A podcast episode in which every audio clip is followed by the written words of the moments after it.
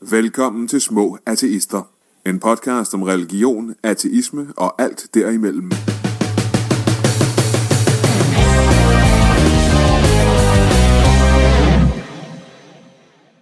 Velkommen til Små Ateister, hvor vi i dag blandt andet skal tale om omskæring, undervisning i folkeskolen, civilregistrering og en masse andre virkelig sexede emner. Det slog mig lige, mens jeg læste dem op, at, at det, det, det er meget tørt, når man har en religionspolitisk podcast.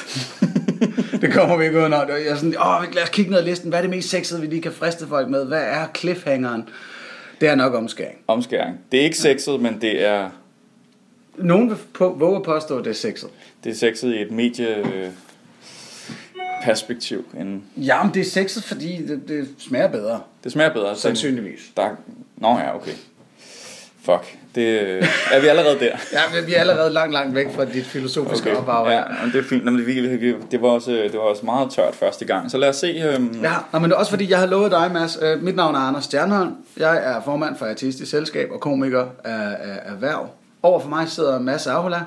Jeg er øh, historiker og øhm, ja, historielærer af erhverv. Og hverdagsfilosof, tror jeg, jeg har fået lov til at kalde dig nu. ja, det er rigtigt. Jeg prøvede filosof, du sagde, nej, så er det mere hverdagsfilosof.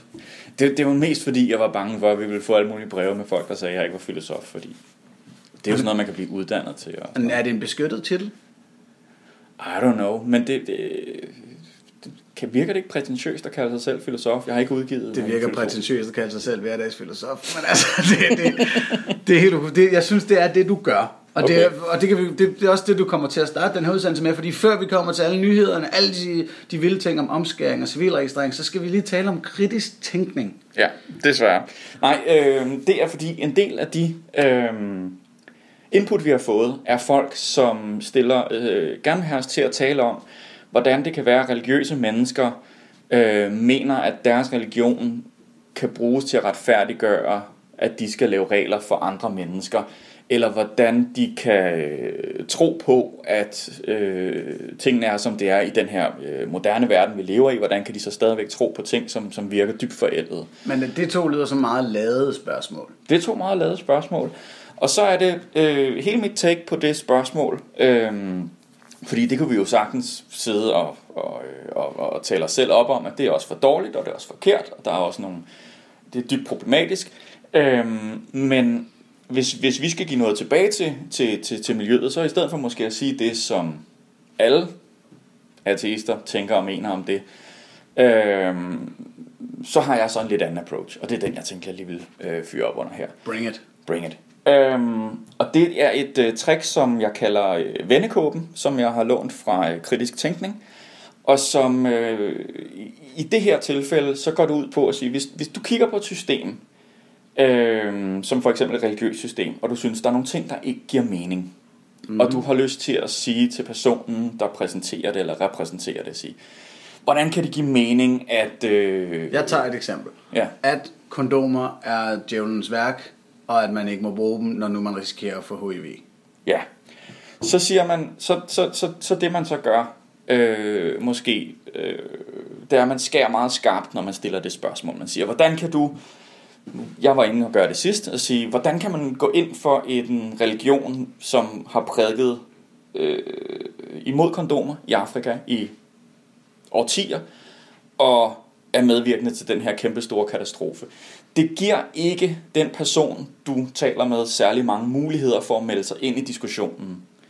Øh, det skærer meget skarpt. Du hænger nærmest personen ud fra start. Mm-hmm. Øh, og, øh, og det kan du få nogle øh, øh, gode point for, hvis det er en offentlig diskussion, eller hvis du har lyst til at sætte folk på plads, eller et eller andet. Men hvis du har lyst til at rent faktisk indgå i en diskussion, øh, så tricket, man bruger i vennekåben, det er, at man spørger sig selv. Du starter med at spørge dig selv. Er jeg rimelig intelligent? Og så skal du helst sige, så skal du helst være stolt nok til at sige, ja, jeg er rimelig intelligent. Okay, din opgave er nu, i stedet for at finde problemet ved det her system, så skal du få det til at virke. Så skal du få kondomforbuddet til at virke. Du skal simpelthen, du skal bruge din intelligens i første omgang på, ikke på bare at finde fejl, men på at se, hvordan vil jeg skridt for skridt, hvad, hvad for nogle ting skal jeg retfærdiggøre, hvad skal jeg tro på, hvad skal jeg mene, øh, hvad for nogle kendskærninger understøtter det her system. Okay, nu prøver jeg at shortcutte, hvad du snakker om. Det er jo klart, at hver eneste gang, hvis man tager det første skridt, som er, okay, Gud findes i den udformning, der er kommet med det her påbud, mm. så har man klaret hele bolsjejsen meget hurtigt. Ja. Okay, men, men jeg formoder, sådan som du lægger det op, så er der flere skridt. Ja, fordi at øhm, det er jo sådan set bare første skridt, at man så gør det. Det næste skridt er så, at du kan jo så tage alle de enkelt ting, som du indser. Og det, det, det, det, det, det, er, jo en, det er jo en erkendelsesproces. Du er nødt til at indse, hvad for nogle ting er man nødt til at tro på, for at få det her system til at virke. Hvad for nogle ting er man nødt til at mene. Øhm, og dem kan du forvandle til spørgsmål. Og, og de enkelte spørgsmål er nok langt vigtigere. Så kan du sige, øh, for, eks, øh, for eksempel omkring kondomer. Øhm, åh, nu er jeg ikke særlig god til lige præcis kondomer og katolicisme, okay, men, altså- men, men hvis jeg skulle give et bud, så vil jeg sige, tror du på, at folk risikerer at komme i helvede for deres seksuelle adfærd? Altså, øh, er det en evig sjæl, der er in the mix, så at sige? Mm. Eller tror du på en anden, et andet godt argument, øh, der er blevet brugt, det er, at øh, katolicismen understøtter øh, familier og, og sådan en familietilgang til tingene, altså en mand og en kone og nogle børn, og så skal man jo ikke have en promiskuøs adfærd, så kondomer fremmer promiskuøs adfærd. Okay, så kan man sådan, så kan man sige, der er en bedre diskussion i at finde ud af, fremmer kondomer egentlig promiskuøs adfærd, og fremmer de dem mere end forbud mod kondomer skader. Og der har vi en diskussion, hvor man rent faktisk kan f- starte med ikke rigtig at vide hver især, hvor man står, og måske finde frem til nogle fælles kendskærninger, inden man så bliver uvenner.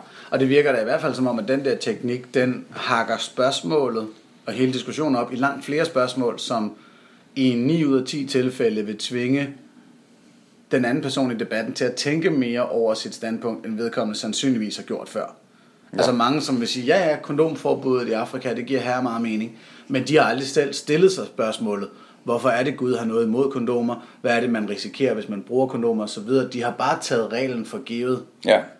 Og religiøs, religioner er jo en kompleks struktur mellem dogmer og familier og traditioner, en personlig følelse, personlige åbenbaringer og alle mulige ting. Og hvis du angriber det hele på én gang, så har personen ikke mulighed for at tænke enkeltdelene igennem, og det er ligesom det, man kan åbne op for. Ikke? Så du siger, at teknikken er at sætte sig i deres sted, og så stille alle de så detaljerede spørgsmål som muligt, man vil stille sig selv i sådan en situation.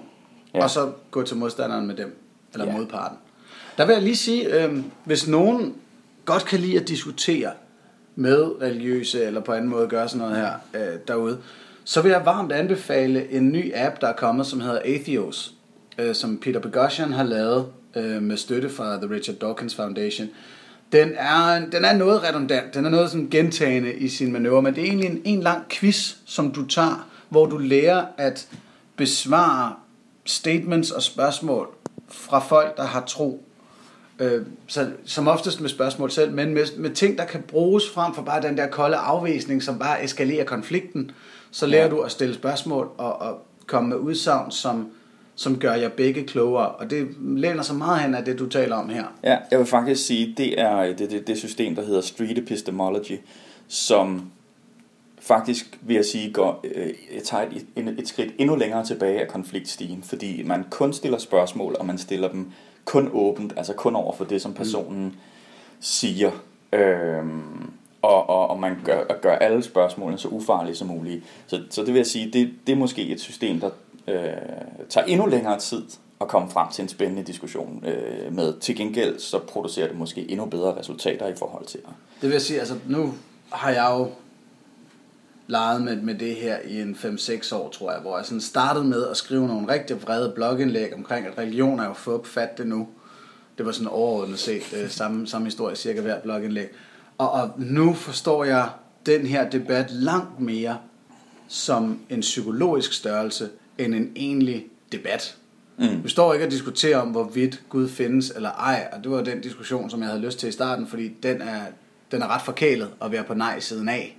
Ja, vi har det i virkeligheden alt for nemt, Ja, ja, ateister, hvis Men- vi skal diskutere det der. Og, og nu har jeg jo lært, jamen for fanden, jeg skal ind på det der specifikke område, som kan, kan dirke en lille smule op for låsen hos et menneske, som har, har låst sin tankegang på et bestemt måde. Det er jo i hvert fald, hvad, hvad vi mener, ja. en, en religiøs person har. Og, og det kræver tålmodighed, og det kræver så meget faktisk at vende den anden kind til. Ja. Det var som, at du vender den anden kind til, til diverse åndede udsagn, og så går du ind og siger, "Nå, okay, så prøv at forklare mig det med kondomerne. Eller prøv ja. at forklare mig, hvorfor det er, at du vil føle, at dit liv blev dårligere uden Gud, eller så videre. Det, det handler virkelig om at, at udvise tålmodighed og gå efter nogle detaljer. Øh, meget spørgende, meget åbent. Ja. Ja. ja, det er en langt mere psykologisk størrelse end egentlig debat. Øh, og det, det synes jeg også, dit kritisk tænkning øh, Ja, det, det er jo det, man til. fokuserer på. Ikke, øhm, ikke kun at, at, at, at finde vejen til sandheden, men også vejen til at tale om det. Ikke? Øhm, Ja, Nå, men, øh, og med de kloge ord, lad os komme i gang med nogle af nyhederne. ja, det trænger vi til. Og du har, øh, du har allerede en, øh, en god åbner her, øh, fordi der er, der er nyheder hele vejen op fra toppen af statsapparatet, kan jeg forstå. Ja, regeringen er jo kommet med en, øh, en plan. Regeringen har en plan. og den er ikke sådan helt Egon Olsen kort. Der er 22 tiltag, som skal dæmme op for online radikalisering. Altså i nutidens øh, politiske sfære, som handler øh, cirka 2-93% om muslimer, så har de lavet 22 punkter i den her plan, der skal sørge for at dem op mod radikalisering. Jeg vil lige sige, og nu kommer der en lille smule politisk ud af sidebenene for onkel Anders. Ingen af disse tiltag har noget som helst at gøre med at prøve at styrke indsatsen i folkeskolen, sådan så alle elever kan få lidt større indsigt, eller at prøve at ændre ved uligheden, således at vi undgår ghetto-dannelser. De har alle sammen noget mere kortsigtet fokus. Og, og det er sådan noget som at styrke retsforfølgning af spredning af ekstremistisk materiale på internettet. Det vil sige løbende, som måske at kværke lidt ytringsfrihed. Jeg er ikke fan af de planer. Øh, et blokeringsfilter mod terrorpropaganda. Altså, vi, vi er ude Der er vi nogle- igen. Det er nærmest censur, ikke? Jo, jo. Big Brother øh, vil, vil få en halv stiv pive over nogle af de her forslag. Ja. Vi, skal lige, det, vi skal lige huske omkring det der med ytringsfrihed, for der, der er sådan en stor misforståelse, jeg synes tit optræder. Så det vil jeg gerne.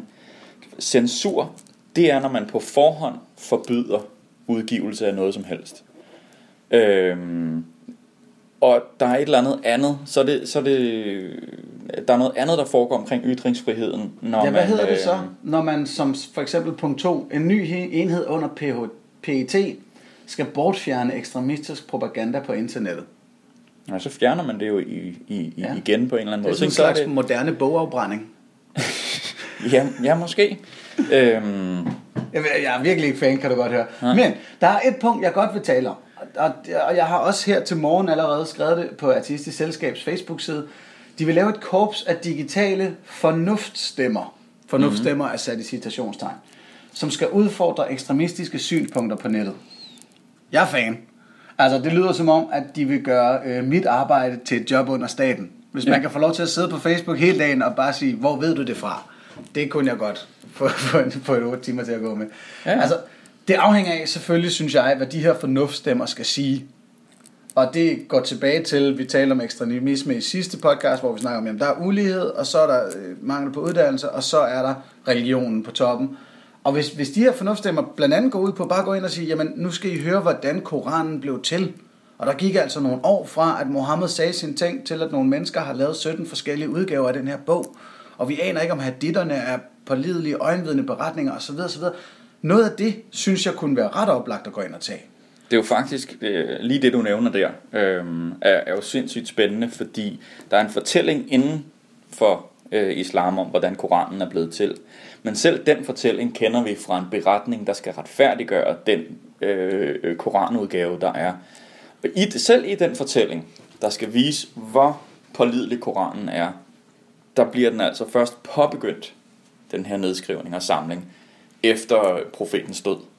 Yes. Det vil sige altså længe efter, at nogen, øh, en masse af de her ting er blevet sagt. Og det er nøjagtigt den samme tilgang, som vi har skrevet på busserne for artistisk selskabsvedkommende, og som vi mener har været den vigtige inden for kristendommen, nemlig at gå ud og sige, hey, øh, hvad hedder de? The Gospels? Ja, evangelierne, ja. Tak. Evangelierne blev skrevet længe efter Jesus døde, og vi ved ikke af hvem. Det siger noget om, hvor sikkert det er, når en præst står i kirken og siger, Jesus sagde og gjorde sådan og sådan. Ja. Det er ret usikkert. Og det er nøjagtigt det samme, vi gerne vil have kommunikeret ud til muslimerne. Det, der så er sket med det her punkt 7, korps af digitale fornuftstemmer, skal udfordre ekstremistiske synspunkter på nettet. Der er nogle eksperter ude og sige, meget forståeligt, at de er nervøse for, at der skal sidde nogle mennesker og prøve at retfærdiggøre Europas og USA's udenrigspolitik. Og sige, Ja, nu skal du høre, at droner giver faktisk mening og så videre. Hvor jeg godt kan se, jamen der har vi gang i nogle langt mere polariserende, subjektive emner at gå i gang med at diskutere. Hvor jeg virkelig vil ønske, bare fokusere på selve religionen og dens tilblivelse, og fortælle dem helt objektivt, hvad vi ved om, hvordan islam er blevet til, og hvad den har fået af udformning. Men selv det er jo følsomt, er det ikke? Men selvfølgelig er det følsomt, men det er objektivt. Det er fuldstændig objektivt at gå ind og sige, at den her bog er sammensat, og der findes mange udgaver af den. Hvordan ved du, at lige netop din udgave, eller den som din imam fortolker, Ja. er den rigtige? Det, det er, fordi, igen, det er bare et spørgsmål. Det er ikke at gå ind og sige, du skal tænke sådan her. Det er sådan lidt, har du tænkt over det her? Ja. Og så kan man kan jo tage, øh, altså, det, det, det værste, de kunne gøre, ikke, det var, hvis man, man bare ansatte mennesker, der skrev, sad og skrev, nej, Danmark er en kristen stat. Ikke? Det, det er jo også fornuft for nogle mennesker mm. at, at, at, at sige sådan, men det er ikke en særlig fornuftig måde at sige det på. Hvor man kunne sige, de kunne lige så godt, øh, fra et kulturkristen synspunkt, tage sådan en øh, selvkritik og, og, og, og føre an med den. Du, du nævnte selv, øh, vi kan vende den anden kendt til. Det er jo en fed historie, eller en fed øh, lignelse, eller et eller andet at sige, vende den anden kendt til. Alle kan se, hvordan det er en kon- konfliktnedtrappende. Øh, og der vil jeg jo som knap så kulturkristen ateist sige, ja, det er interessant. Jeg er også stor fan af øh, sådan øh, græsk-romersk øh, filosofi. For det er jo, hvad det er. Det er jo den kontekst, hvor de her evangelier er blevet til. Det er jo sådan græsk-romersk oplyst øh, kontekst. En af de mest oplyste perioder før vores tid. Lige præcis den her periode. Så selvfølgelig er der fede idéer, der smitter af der. Og en bog, der er blevet skrevet på det tidspunkt, vil være fyldt med den slags. Og vi aner jo ikke, om det kommer fra en eller anden, der hed Jesus, eller en eller anden, der hed Paulus. Men vi ved til gengæld, at, øh, at, at øh, nogle af de her formuleringer er gode. Ja, et eller andet sted. Så, altså, sådan ligesom, det er lidt ligesom folk inden for open source i IT-politik siger, vi er ligeglade med, hvem der skrev koden. Nu er den her. Altså, Ja. hvor man ligesom siger, open source handler om, jamen du, du ved ikke, hvem der i sidste ende har patent, eller skal have penge for at have gjort noget. Det er bare blevet lavet. Og det er det samme her. Jamen, bjergprædikenen og hele tanken om, at du skal elske dine fjender, og du skal lære at forstå ham, det var muligvis Jesus, det var muligvis nogen før ham. Fuldstændig ligegyldigt. Nu er ideen her, og den er god. Ja. Øhm, men det, jeg synes er ekstra spændende med det her korps af digitale fornuftstemmer, altså det er jo, at man lige pludselig gør det at sidde ved tastaturet online på sociale medier til et arbejde.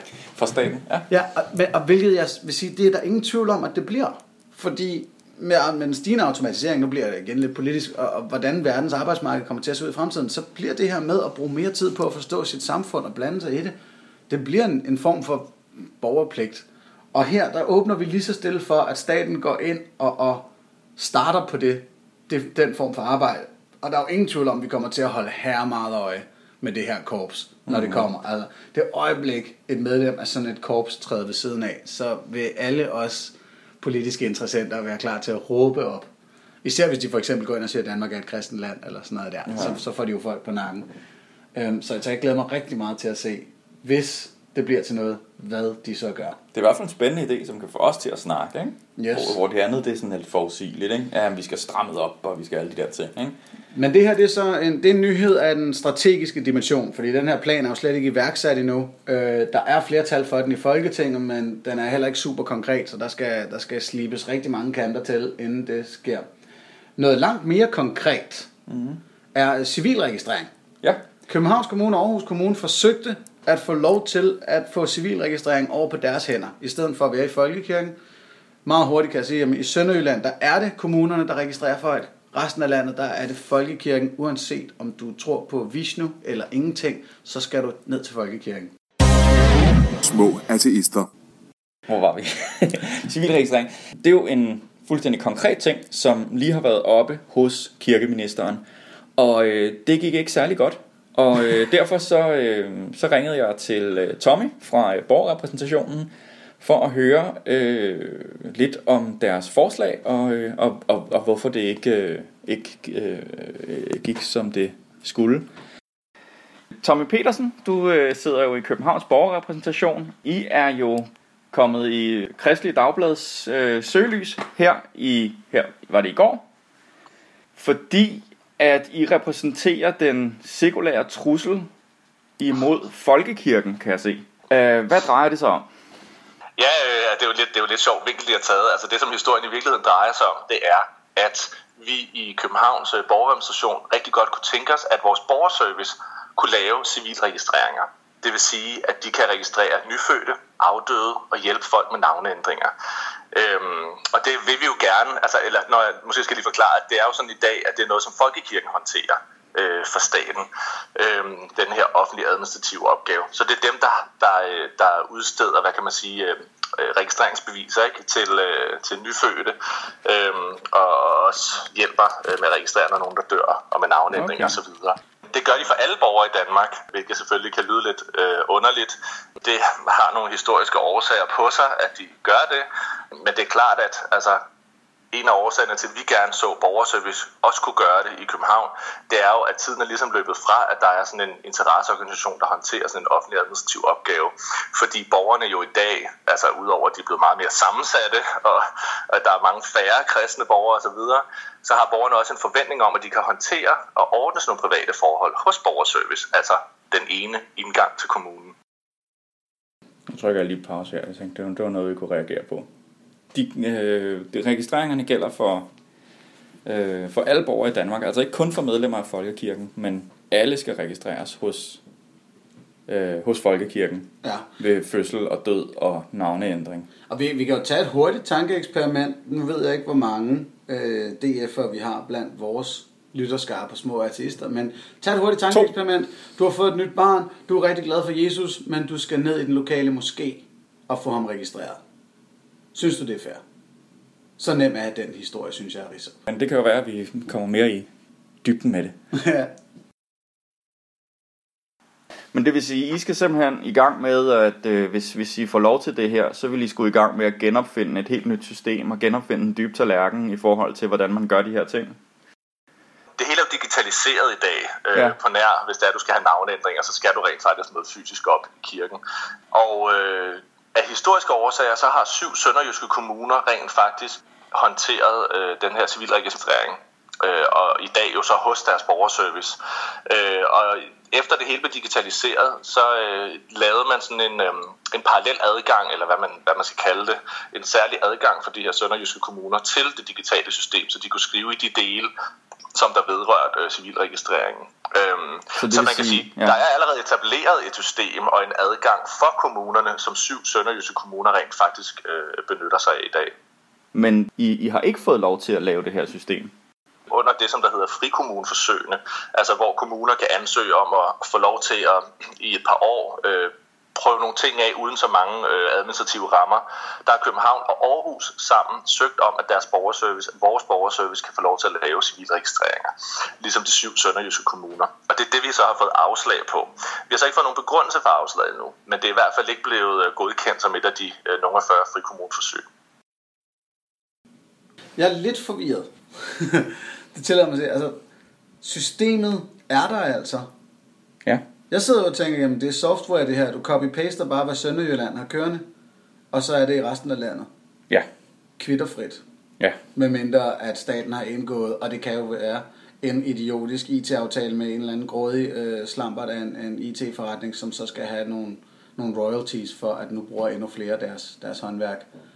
Det kan godt være. Men jeg, øh. altså, jeg har jo, men muligvis også på grund af den position, jeg har, svært ved at forestille mig, at det bliver dyrt. Ja. Når nu systemet findes. Og, og det er jeg glad for, at du siger, for hvis vi nu lytter lidt videre, så øh, er jeg ret sikker på, at vi kommer til at møde en gammel ven, nemlig øh, Bertel Hårder lige Yay! lidt. Fordi det er jo ham, der sidder i spidsen for den, det ministerium, der har sagt nej. Og Kristi Dagblad, de har jo, de, de har jo travlt med at kalde det et, et sekulært angreb. Altså, det kunne også være en håndsrækning, men, men, men af en eller anden grund, så bliver det set som et angreb på kristendommen. Nej, det kan udfordre kristendommen. Mm. Ja, og de, og de, altså, de snakker jo også om, hvordan at, øhm, at uh, new public management i sig selv er noget, som der er en del af den her sekulære trussel, øh, indirekte på en eller anden måde, ikke? hvor kommunerne på grund af vores øh, økonomiske rammer og digitaliseringskrav og effektiviseringskrav osv. Øh, er inde og kigge på og ligesom afbiokratisere og gøre det mere simpelt. Og her iblandt, at man jo selvfølgelig bare skal henvende sig et sted, nemlig borgerservice, og at du skal kunne ordne så meget som muligt online. Øhm, og det, tilsk- altså, det mener de så alt i alt øh, øh, er en del af en sekulær trussel, øh, eller en sekulariseringstrussel mod øh, folkekirken.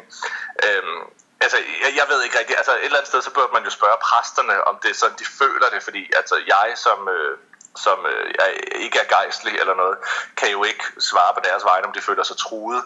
Men jeg kan i hvert fald sige, at altså, hvad enten man vil adskille kirke og stat, eller man vil effektivisere den offentlige sektor, eller whatever, at kalde det en, en sekulær trussel, at, at, øh, at man går ind og prøver at gøre systemerne mere effektive, eller at man forsøger, at, at borgeren skal få mere for sine penge osv., øh, det synes jeg måske er lidt et stretch. Altså det er måske lige at strække en langt nok. Plus at jeg vil da våge den påstand at sige, at det at ordne borgernes civilregistreringer ikke har en disse med religionen, kristendommen at gøre.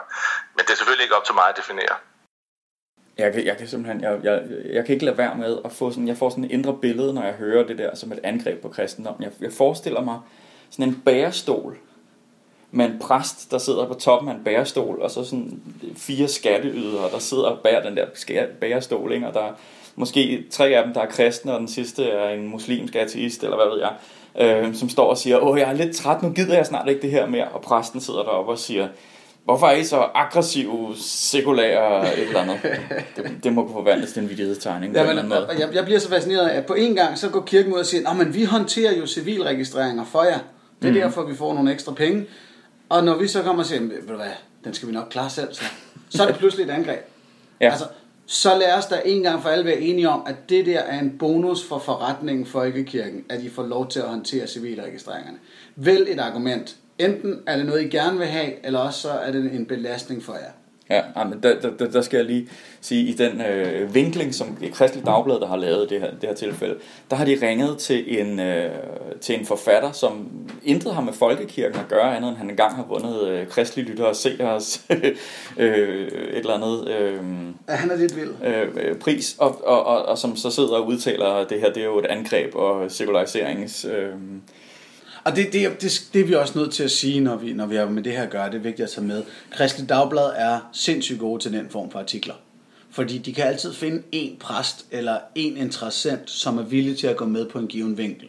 Ja. Da vi var med til at lave den forening, der hedder Eftertro, som handler om at give folk et sted at tale med andre om deres tro, og, og, og ikke mindst altså få noget sekulært input, og det hele taget få lov til at tvivle rigtigt, så lykkedes det Kristi Dagblad på 24 timer at finde en præst, der synes, at det var noget lort. Og jeg bliver ja. så imponeret hver gang. Øhm, så, så det er vi også nødt til at tage med, at det ikke nødvendigvis folkekirkens officielle holdning, eller hvordan kristne tænker om den her sag. Det er Kristi Dagblads måde at arbejde med det på. Ja. Er der kommet nogen begrundelse med afslaget? Har endnu ikke modtaget øh, en begrundelse. Jeg ved ikke, om det er kutyme, at ministeriet sender sådan en. Øh, det, må vi jo, det må vi jo lige afvente og se. Øh, det er der måske nogle andre, der ved. Øh, jeg ved ikke, om man plejer at få, få en begrundelse for afslaget. Øh, men, det, men det er helt klart noget, som jeg vil spørge til, ikke, for at se, om, om vi får en anden forklaring. Øh, jeg vil også sige, at jeg havde forventet, at da Christian Dagblad ringede til mig og spurgte om en kommentar, at de ville ringe til ministeriet og få en forklaring. Men det var så øh, ikke den historie, de havde lyst til at lave. Desværre. Nej, tydeligvis ikke. Mener du selv, at øh, altså, hvis du, du, du ikke ved, om præsterne føler sig angrebet, så kan du måske sige, for, for, for dine egne vegne, vil du sige, at I er aggressive over for kirken? Altså det her, det, er jo så, det her, det handler ikke noget som helst om, hvilke, hvilken emotionel tilstand man er i. Det handler om sund fornuft. Altså det handler om, at man skal, altså at det jo kun, giver kun mening, at man som borger kun skal henvende sig et sted for at ordne en masse private forhold med det offentlige. Det giver også kun mening, at det er det offentlige, der håndterer offentlige administrative arbejdsopgaver, frem for at man uddelegerer dem til, hvad jeg kalder ret subjektive interesseorganisationer, som en folkekirke. Øhm, men altså, det er, jo, det er jo mit syn, og jeg, jeg kan ikke forstå, at nogen skulle være øh, så bange for øh, at gå ned ad den vej. Jeg ved da også, at der er flere præster, der har øh, tidligere i, i medier udtalt, at de så gerne, at civilregistrering blev taget ud af deres hænder, for så kan de koncentrere sig om det, som de mener, der er deres hovedopgave, nemlig det kirkelige øh, og det religiøse. Ikke? Altså, det her handler åbenlyst om forretningen for folkekirken. Ja det, det har jo intet med forkyndelse eller andet at gøre. Det har bare lige den ekstra element, at så får man brandet sig selv. Fordi folk skal ned til kirken, eller skal have papir fra kirken. Ja. Og som jeg nogle gange drillende har sagt til præster, jeg diskuterer det her med, hvis endelig det er et spørgsmål om økonomi, så tror jeg, at vi kunne få virksomheder som TDC eller Dong til at gøre det mod betaling. Jeg tror, de vil lægge en halv milliard eller lignende for at få lov til at håndtere civilregistreringen for nationen Danmark. Således at de kunne få alle til CPR-numre og adresser. Så, så hvis det endelig er økonomi, det handler om, så lad os privatisere det på den ledeste måde. ja, hvorfor ikke? Er, er det din holdning, Anders? Nej, det er det æder baks med. Bare lige for at sætte det på spidsen. Ja.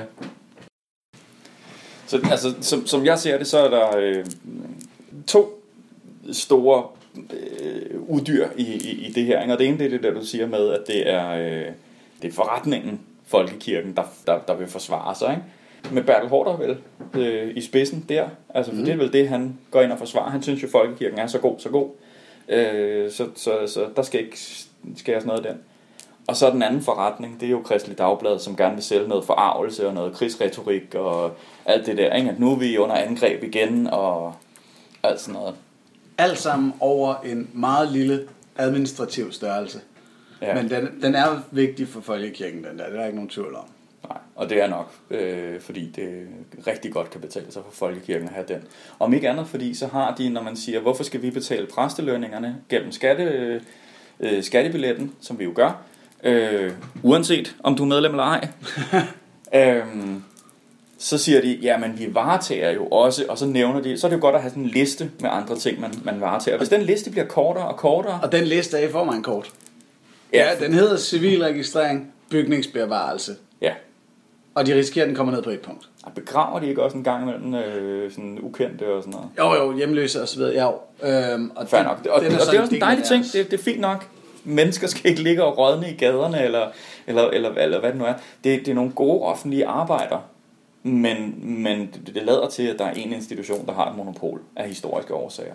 Og som Bertel er inde på, selv hvis det er dyrt, så er det 100 millioner kroner.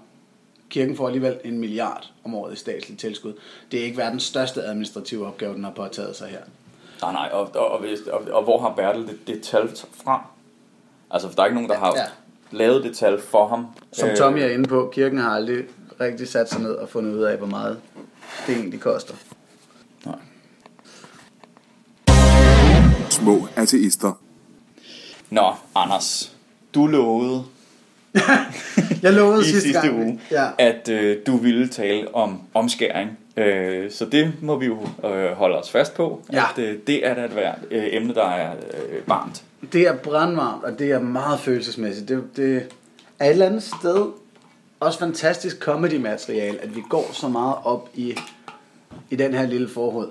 Men, men omskæringsdiskussionen har ligesom tre led, vil jeg sige. Der er punkt 1, et juridisk spørgsmål om rettigheder.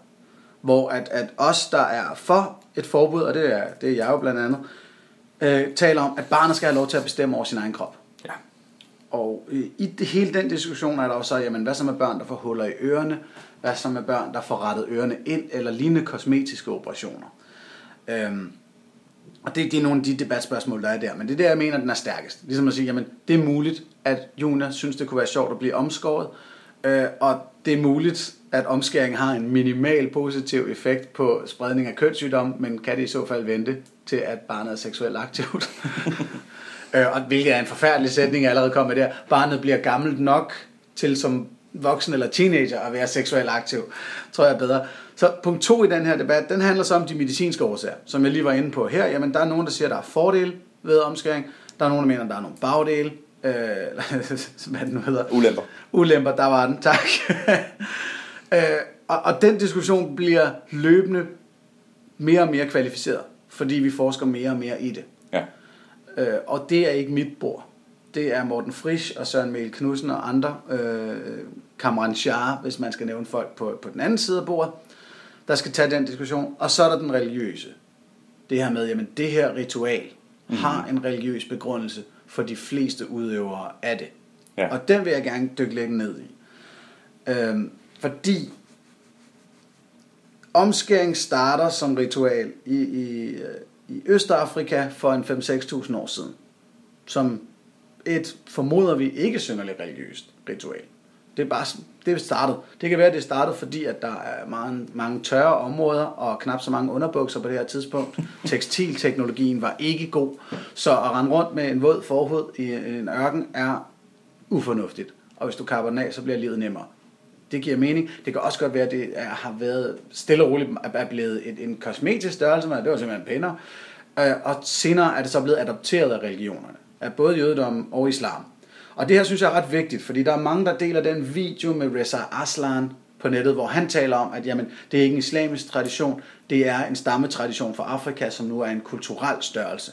Ja, der taler han om kvindeomskæring. Nå, der taler han om kvindelig omskæring, men også om, om drengeomskæring osv. Og, og det mener jeg simpelthen er lodret forkert. En religion skal måles på, hvad den gør nu og her i dag. Ja. Og, og det er et af de bedste, altså, og det må afhænge af regionen også. Og ligesom sige, jamen hvis det er en kulturel størrelse i Danmark, fint nok. Det er heller ikke det afgørende argument overhovedet. Men vi er nødt til at se på sådan noget som Indonesien, som er verdens mest folkerige muslimske land, og som har noget, der hedder Ulema-rådet, som er en flok gamle mænd, der ligesom rådgiver de her 200 millioner muslimer, der lever i Indonesien, om mm. hvordan man lever muslimsk. Og Ulema-rådet har altså så sent som i 2009 udtalt, at det at blive omskåret er for både kvinder og mænd en central del af at være muslim. Så bør diskussionen ikke være meget længere, end at så er det åbenbart en del af den muslimske tro, i hvert fald i Indonesien. Ja. Og du kan finde samme argument mange andre steder i verden. Hvordan det så er i Danmark, skal vi da endelig tale om. Jeg vil gerne høre danske imamer fortælle, at det ikke er en central del af det at være muslim, at blive omskåret. Således, at valgfriheden bliver større. Det vil, synes jeg vil være i den grad fremskridt. Og i den forbindelse, så synes jeg jo, at diskussionen bliver også større af at ligesom sige, jamen, uanset om de fleste af os, også folk, der er imod et forbud, synes det er en, er en dårlig tradition. Altså, giv da endelig barnet valgfriheden, og vigtigere er det vel heller ikke. Øh, men der er, ikke, der, der er blandt folk, der har det sådan, nogen, der ikke ønsker et forbud. Og det kan jeg sagtens forstå. Fordi at indføre et forbud handler lige så meget om, vil det have en effekt? Eller vil folk så bare få det gjort andre steder? Vil de føle sig fremmed, mere yderligere fremmedgjorte i Danmark osv.? Og det synes jeg også vil være en uheldig konsekvens. Øhm, så jeg kan sagtens forstå det her argument om, at, at det skal, den kulturelle forandring skal ske rent kulturelt, internt i de muslimske og jødiske samfund, som er dem, der hovedsageligt omskærer her i landet. Og det kunne jeg da også godt som, som, som idealist og som optimist se ske. Men jeg synes, det har noget stærkt i sig at gå ind og lave et juridisk forbud. Og sige, prøv nu at høre, vi kan se, det der er en indskrænkelse af barnets religiøse frihed. Altså, du bliver lige pludselig påduttet en religion med et, et uopretteligt medicinsk indgreb. Ja. Det er det modsatte af religiøs frihed. Og så er der nogen, der vil sige, at det er forældrenes religiøse frihed, der er vigtigere end barnets. Jamen, så forstår jeg ikke, at vi ikke må omskære pigebørn. Fordi der er mange pigeomskæringer, der ikke involverer mere væv end en drengeomskæring. Og, og, og det har jo vist sig at virke over for piger. Så det der med, at, at, at folk vil massivt udvandre, har til synlædende ikke, eller, eller massivt vil, vil få det gjort i udlandet og i hemmelighed og øh, på køkkenborger og, og alt, hvad man nu ellers hører, skrækhistorier og sådan noget. Det er til synlædende ikke blevet til noget. Til synlædende har forbud rent faktisk haft den virkning, det har for kvinder. Øh, så, så, så det er jo i hvert fald et argument imod, øh, imod det, og man kan så undre sig ja. over, hvorfor, hvor, hvorfor har, har de, øh, de familier, der har den kultur, hvorfor har de øh, fundet sig i det? Måske det, altså, øh, jeg har en, en tese om, at det kan være, fordi kvinderne ikke er øh, får lov til at være centrale meningsdannere, ikke får lov til at øh, ikke er de centrale personer, man spørger, eller er vigtige, eller, altså, at det simpelthen øh, spiller ind i hele det der narrativ med, at kvinderne ikke er så vigtige mm. i den kultur. Men, men, men, men, men det er jo bare en tese, det, det kan jeg jo og simpelthen ikke vide. med, jamen, hvorfor har de så fundet sig i den her nye lov? Jamen muligvis er det heller ikke vigtigere for den enkelte muslim, Nå, det kan også eller den enkelte forældre, end det. Og det synes jeg er noget af det centrale. Og her tillader jeg mig at motivspekulere, og det gør jeg også i slutningen af, nu reklamerer jeg lige, af mit uh, one-man-show Grine eller Græde fra, fra sidste efterår, hvor jeg faktisk slutter af med en bid om omskæring. Må jeg lige sige, jeg kan anbefale Grine eller Græde, jeg synes det var et rigtig godt show. Så slipper du for selv at sige det. Okay, tak, tak, tak, tak. Men der motivspekulerer jeg, fordi det her er ikke vigtigt for den enkelte muslim, eller den enkelte jøde, øh, eller den enkelte forælder. Det er vigtigt for imamen og for rabbineren, ja. som har en autoritet og en indflydelse i sit samfund, og i sidste ende også en indkomst, der er betinget af, at den her menighed respekterer hans autoritet, de ritualer, han kommer med og dikterer for dem, og de traditioner, han dikterer. Og i det øjeblik, at en tradition falder, så risikerer han, at resten af dem følger trop. og at han ender som en dansk folkekirkepræst, som bare er sådan en, en hyggelig pauseklon til familiefesterne. Bare uden øh, skattebilletten, så, Bare så, uden han, skattebilletten, så, ja. så, så det er jo også indkomst, ikke? Ja, altså, hvor, hvor at, at hvis først forældrene, hvis først det går op for dem, jamen omskæring er åbenbart ikke så vigtigt, jamen er bøn så heller ikke så vigtigt? Er det at betale din løn heller ikke vigtigt? Altså, hele den glidebane er han ikke interesseret i. Han skal prøve at fastholde sin autoritet. Og nu ved jeg godt, det er mig, der smider en mistanke på bordet. Det er mig, der motivspekulerer. Og jeg vil hjertens gerne i rette sættes. Jeg vil meget gerne høre en imam eller rabbiner fortælle mig, at det ikke er sådan her. Og jeg vil rigtig gerne høre hans grunde til det. Øh, men det var sådan, det, det var det, jeg vil sige, at det er det forløbige øh, input til den her podcast om omskæring. Og så vil jeg selvfølgelig også gerne høre jer lytter, hvis I sidder og synes, jeg er en kæmpe idiot for at komme med den her mistanke. øh, fordi jeg vil, igen, jeg vil gerne få at vide, at det ikke er det, der er grunden til, at omskæring er så vigtigt. Det er bare det, jeg synes, jeg, når en eneste gang debattører går ud og siger, jamen det her er utrolig vigtigt for den jødiske identitet, så synes jeg, jeg kan godt se, at det er vigtigt for rabbinerens identitet. Jeg har svært ved at se, hvorfor det er så vigtigt for, for børnene og forældrene. Især børnene. Hvorfor er det vigtigt? Ja, og, og, og, og der er vi inde i en ting, som kan frustrere mig evigt, og det er, at talspersonerne for minoriteter øh, stadigvæk i 2016 ofte bliver regnet for at være netop de religiøse talspersoner. Det er selvfølgelig fordi, det er religiøse minoriteter, men jeg vil gerne høre mere fra de enkelte øh, medlemmer af minoriteten, og jeg vil gerne høre fra minoriteterne i minoriteten, altså kvinderne, øh, dekonvertitterne, altså dem, der forlader religionen og sådan noget. Hvad synes de om at, øh, at blive regnet ind i en gruppe, som så pludselig øh, skal ligge under for sådan nogle, øh, sådan nogle gamle traditioner? Er det særlig rart? Øh, Bertel Hårder har jo flere gange for eksempel sagt, at muslimerne er jo slet ikke bekymrede for Danmarks kristenhed. De er bekymrede for sekularismen. Ikke? Øh, det argument har han brugt adskillige gange for at afvise øh, ateistisk selskabs og øh, humanistisk samfunds øh, sekulariseringsagenda. Og når han siger muslimerne i den sammenhæng, så gælder jeg også på, at han mener imamerne. Ja.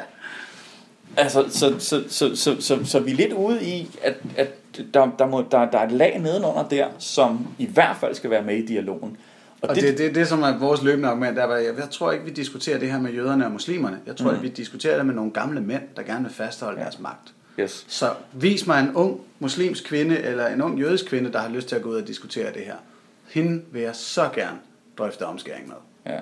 Og det er jo så der, hvor at, øh, at, at mit synspunkt, øh, du, du, du sagde, det kunne være, at vi kunne blive en lille smule uenige. Øh, og jeg vil prøve, øh, fordi som udgangspunkt går jeg egentlig også ind for et øh, forbud. Jeg mener også, at det fratager barnet dets religionsfrihed, og jeg mener, det er branding. Øh, jeg kom selv op en gang med en idé til, at man kunne illustrere det ved at brændemærke et kors øh, på øh, brystkassen af et barn. Det er heller ikke noget, man ser så tit, men det er rimelig markant religiøs branding. Øh, og i hvert fald ikke noget, man har mulighed for at spørge barnet om. Øh, og det kan være, der er gavnlige virkninger af sådan en brændemærkning, hvad ved jeg. Mm. Men, men, øh, men hvis jeg skulle øh, vende lidt om, så vil jeg sige, vi skal i dialog med dem, der ikke er imamerne, dem, der ikke er rabbinerne. Og derfor så går jeg ikke ind for et forbud som det første statslige skridt i den her sammenhæng.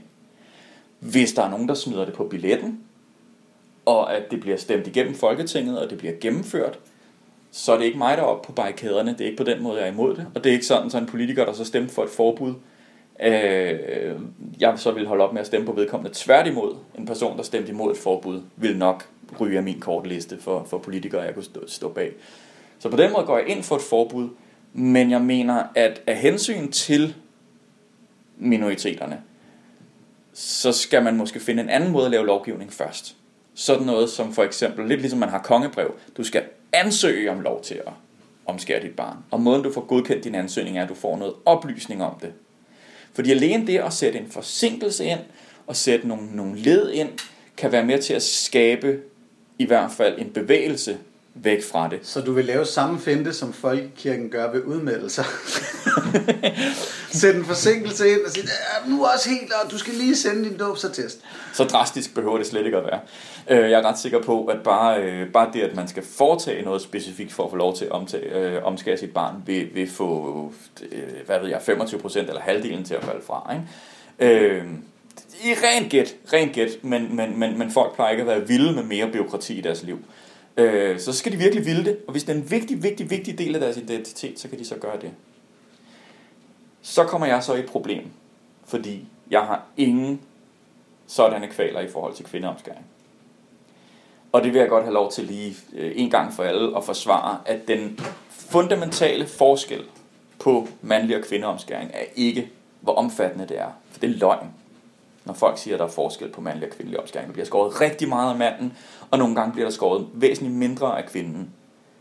Så mandeomskæring kan sagtens være langt, langt større indgreb end kvindeomskæring.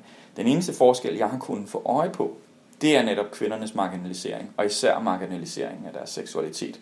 Historisk set, i alle kulturer er kvindernes seksualitet altid blevet gjort til genstand for mændenes magtspil og for skam og ja, så behøver jeg nærmest ikke sige mere, vel? Øh, det, er, det er et ret stort emne, og det alene synes jeg retfærdiggør, at man har faret frem meget hurtigt og meget kontant over for kvindelig omskæring. Og man Jamen, men, bør lande samme sted med mandlig omskæring. Men, men nu, nu, jeg skal lige forstå det, fordi umiddelbart er der sådan lidt en non sequitur i det der. Altså, siger du her, at der er en negativ seksuel konsekvens af en omskæring af en kvinde? Nej, jeg mener, det er et, øh, et, et fokus på, og det kan sagtens også være, at jeg, jeg vil gætte på, at det var en negativ seksuel øh, konsekvens, hvis jeg, hvis jeg skulle mm-hmm. være så... Øh, der er undersøgelser, der viser, at de skulle have et lige så tilfredsstillende sexliv, men problemet er, at når du spørger et menneske her, er du glad for dit sexliv, så har de ikke noget som at ikke har noget at sammenligne med, med. præcis. Jeg sidder jo også her som, som, som ganske øh, fin snabelmand, øh, aldrig nogensinde nogen, der har klippet i, i, i mig, og er virkelig glad for min forhud. Så jeg kan jo ikke, jeg kan jo ikke leve mig ind i, hvor glad man kan være for Men sin du siger, det, forhud. Det, det, det, det er en del af et narrativ omkring, at kvinder skal skamme sig.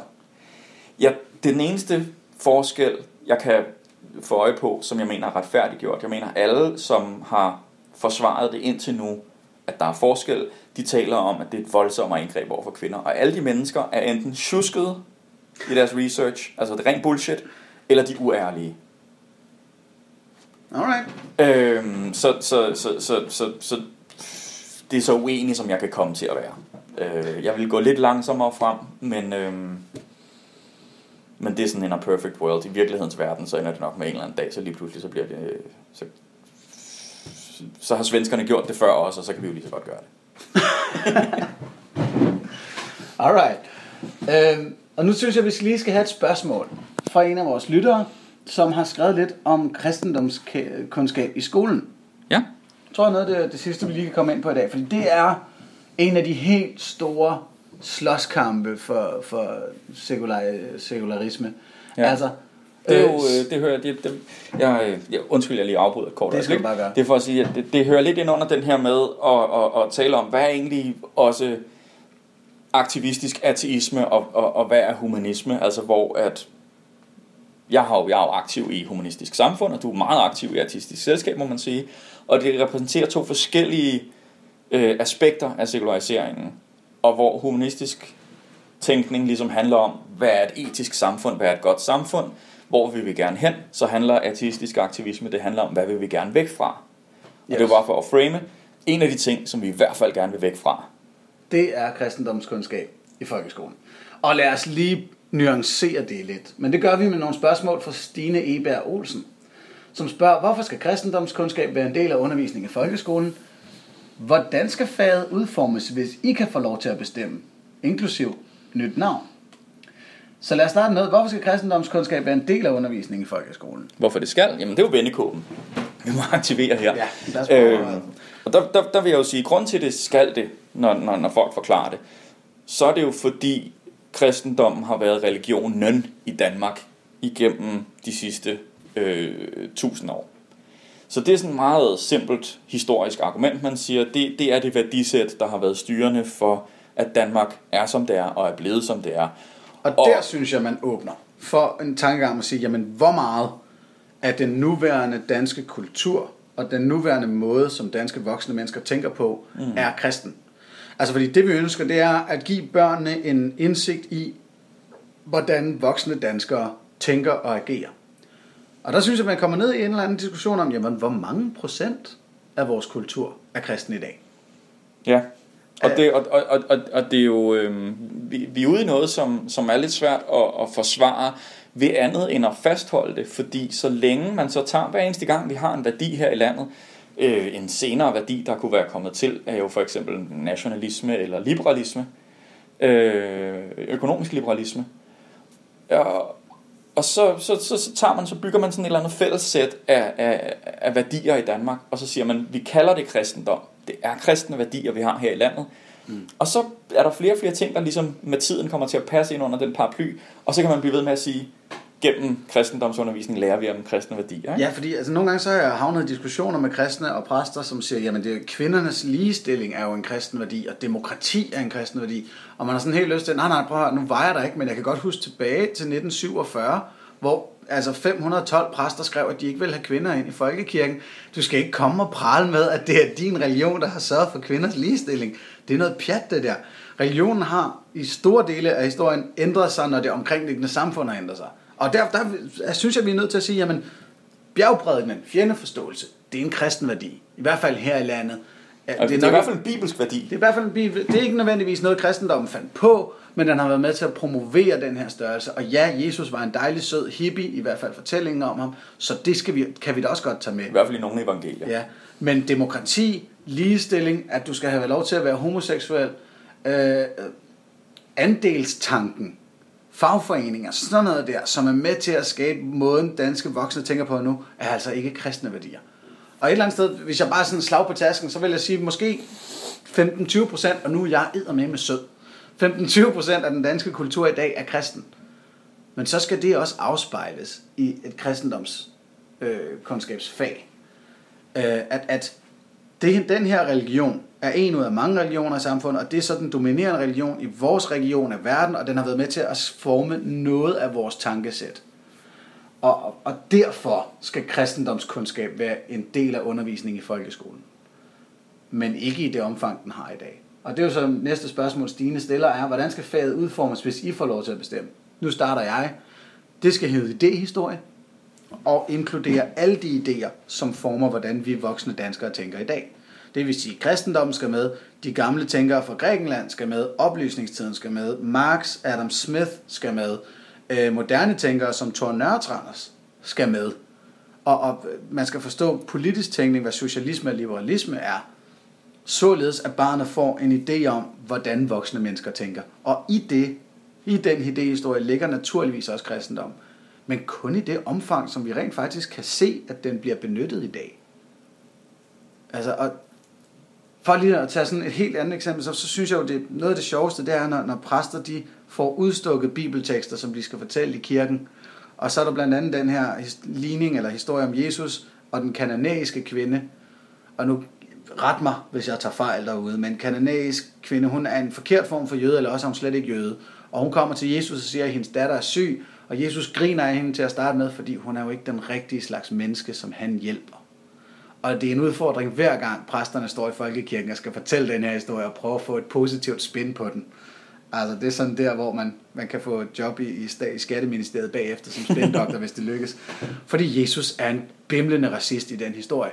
Og han griner af hende, og først da kvinden hun ydmyger sig fuldstændig og tækker ham, så siger han, ja okay, lad gå, nu har din datter det fint, bare smut hjem. Altså så nemt var det for ham at fikse det her problem. Og der var man bare nødt til at sige, den historie bør I egentlig bare fjerne. Den historie har intet med moderne dansk tankegang at gøre. Jo, det har den så muligvis i Marie Kravs tilfælde. Men ellers, så er det ikke det, børn har brug for at lære om, hvordan vi voksne tænker. I virkeligheden så peger du på noget virkelig interessant, nemlig at øh, jeg tror rigtig mange socialistiske kulturkristne, de har rigtig, rigtig svært ved at forstå, hvordan Marie Krav kan retfærdiggøre sin, øh, sit politiske standpunkt med baggrund i sin, i sin kristendom. Og det er fordi, der er ingen, der lærer om den kanadiske øh, kvinde i deres øh, folkeskole, øh, i deres folkeskole kristendomsundervisning, eller, eller, eller, eller senere hen, altså fordi det er ikke noget, man er stolt af i, i, i forhold til det. Det er noget, man øh, skrider let henover i langt de fleste øh, kristne miljøer. Og så er der så enkelte steder, hvor man holder fast i, i lige præcis de ting. Men det er der, og det står i de øh, fundamentale tekster, og det må være et element i, hvad man siger, hvad er kristendom? Øh, og se på, Men Hvad Mads, står der i bogen? nu har jeg fremlagt, hvordan jeg synes, det skulle være. Idehistorie, eventuelt som et led i et større samfundsfag, som jeg ikke kan se børnene ikke skulle have fra første klasse af. Der, der er så meget omkring vores samfund, de skal lære, og i dag har vi et problem med, med skoleelever, der kommer ud af 9. uden at vide og forstå, hvad demokrati er. Og det synes jeg er helt forfærdeligt. Så det, det, det er min idé. Hvad synes du? Hvordan skulle, det, hvordan skulle der undervises i folkeskolen omkring det her? Og men der er det jo simpelthen heldigvis så nemt at være øh, humanist i Danmark, og, og hverdagsfilosof i øvrigt også.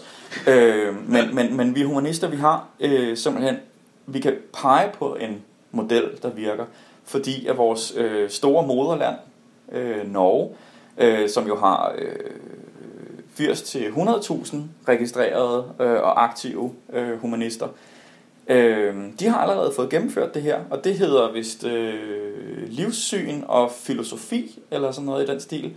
Øh, men de har simpelthen allerede et fag, som er struktureret omkring øh, de der ting. Og der gives øh, forrang til kristendom i undervisningen i, i, i det fag af historiske årsager. Øh, og det giver jo meget god mening. Vi, vi, er, en, vi er omringet af kristne øh, kulturer kan man sige, i en eller anden grad. Øh, så ja, det, det, det, det, det, det er lidt vigtigt at have læst en lille smule bibel. Øh, og have en lille smule bibelhistorie. Øh, men fagets øh, fundament og navn er ligestillet med, øh, mellem alle livssyn. Øh, og du kalder det så idehistorie, det er jo i virkeligheden øh, endnu større. Og det, det kan jeg faktisk godt lide. Øh, så, så, så den er jeg villig til at købe. Øhm, men der er altså en model, man kan læne sig op af, som til med passer ind i vores nordiske tradition om ligesom at kigge til hinanden og, og se, hvordan vi, vi gør tingene. Og, Hvor længe har nordmændene gjort det? og det er et godt spørgsmål. Det vil jeg undersøge. øhm, fordi at... Øh, jeg Sikke en cliffhanger. Ja. Ja. Næste gang Næste Små gang. Artister. Hvor længe har nordmændene undervist i humanistiske livssyn? Ja, og ellers så vil jeg, så vil jeg jo henvise til, til øh, rigtig filosofen øh, Daniel Dennett, som i 2006 gav en TED-talk. Øhm, ja, så Daniel Dennett 2006 og TED-talk, så, øh, så skulle den være hjemme. Jeg kan ikke huske, hvad den hedder, men hvor han også siger, det vigtigste er alt, du må lære dit barn hvad som helst, bare det først og fremmest lære komparativ religion. Altså det vil sige kendskærninger omkring verdens religioner. Hvis de har lært kendskærninger om forskellige religioner, så er det sådan set fint, at du forsøger at indoktrinere bagefter, fordi de har noget at sammenligne med fra start. Og det tror jeg er et vigtigere og stærkere våben, end noget som helst andet, vi kan tilbyde. Så det, det flugter meget godt med det mantra, vi har gentaget fra Artistisk Selskab. Altså lad os lære dem, hvad vi ved, før vi lærer dem, hvad vi gætter på. Det er smukt sagt. Og, øh, og passer jo et rigtig godt sammen med det, øh, det du tidligere sagde. Gør det sikkert. Ja, Øh. der, der skulle gerne være en form for coherence i mine Ja, udtalelser. ellers men, men ja, omkring øh, at gøre det samme med, øh, med, med Koranen, hvis man, skal, hvis man skal have en kritisk dialog med muslimer, hvorfor skal det så handle om at fortælle dem, at deres religion er, er her dårlig og fører til terrorisme? Hvorfor ikke starte med at sige, hvad er det egentlig for en, for en tekst, det bygger på? Hvad er det for en historie, religionen har? At det ikke øh, et, et mere neutralt og, og, og, og, og kendskærningsbaseret sted at starte diskussionen, og måske nemmere at, at få diskussionen til at køre. Ja, det var små artister for den her omgang. Jeg tror, vi har rundet lidt over en time nu, som jeg synes er en god podcast længde. Ja, det ser ud til, at vi er der. Vi håber, at I føler jer oplyst, underholdt, informeret og alt den slags. Og provokeret. Sikkert også provokeret. Så vi vil gerne høre fra jer. Bland jer inde på vores Facebook-side, eller via vores Twitter-handle, eller på mail, helst til Mads. Ja, hvor du har fundet den her podcast, der vil det også være muligt at øh, skrive til os. Så øh, skriv til os der, og øh, ja, kom med jeres forslag, kom med jeres øh, kommentarer og spørgsmål, og øh, Så lyttes vi ved.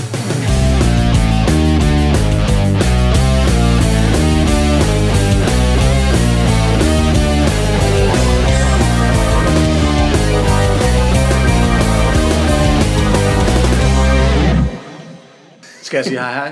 jeg ved ikke sige, hvordan slutter man, øh, slutter man af, når man ikke... Slutter Øh, af, når, når jeg siger, vi lyttes ved.